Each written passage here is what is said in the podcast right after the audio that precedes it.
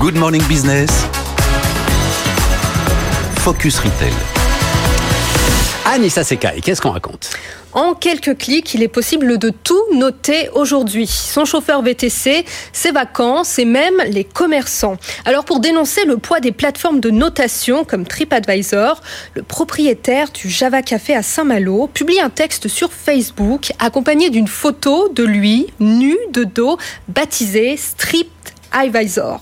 Hmm. C'est un ras-le-bol contre ceux qui se servent de ces plateformes comme d'un défouloir, m'a-t-il expliqué. Et sans s'y attendre, il crée un buzz. La publication est partagée en masse. Il reçoit même plus de cent mille messages de soutien de commerçants de toutes les branches. Pourtant, les avis du Java Café sont positifs. Le lieu est même bien noté, quatre sur cinq. Mais le gérant s'interroge sur ce système.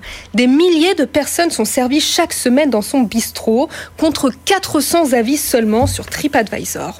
Tous les commentaires restent à vie et il est impossible de quitter la plateforme. On ne demande pas l'autorisation des commerçants pour les référencer. Le seul moyen de désactiver la page, c'est de fermer le commerce.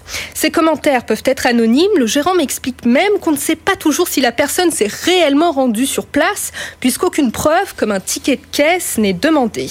Il pense qu'il est possible de tuer un commerce sans bouger de chez soi avec un seul commentaire négatif.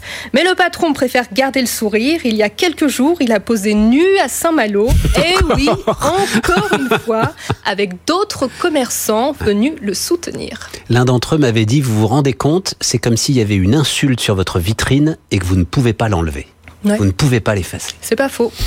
Vrai bon sujet de réflexion. Anissa Sécaille.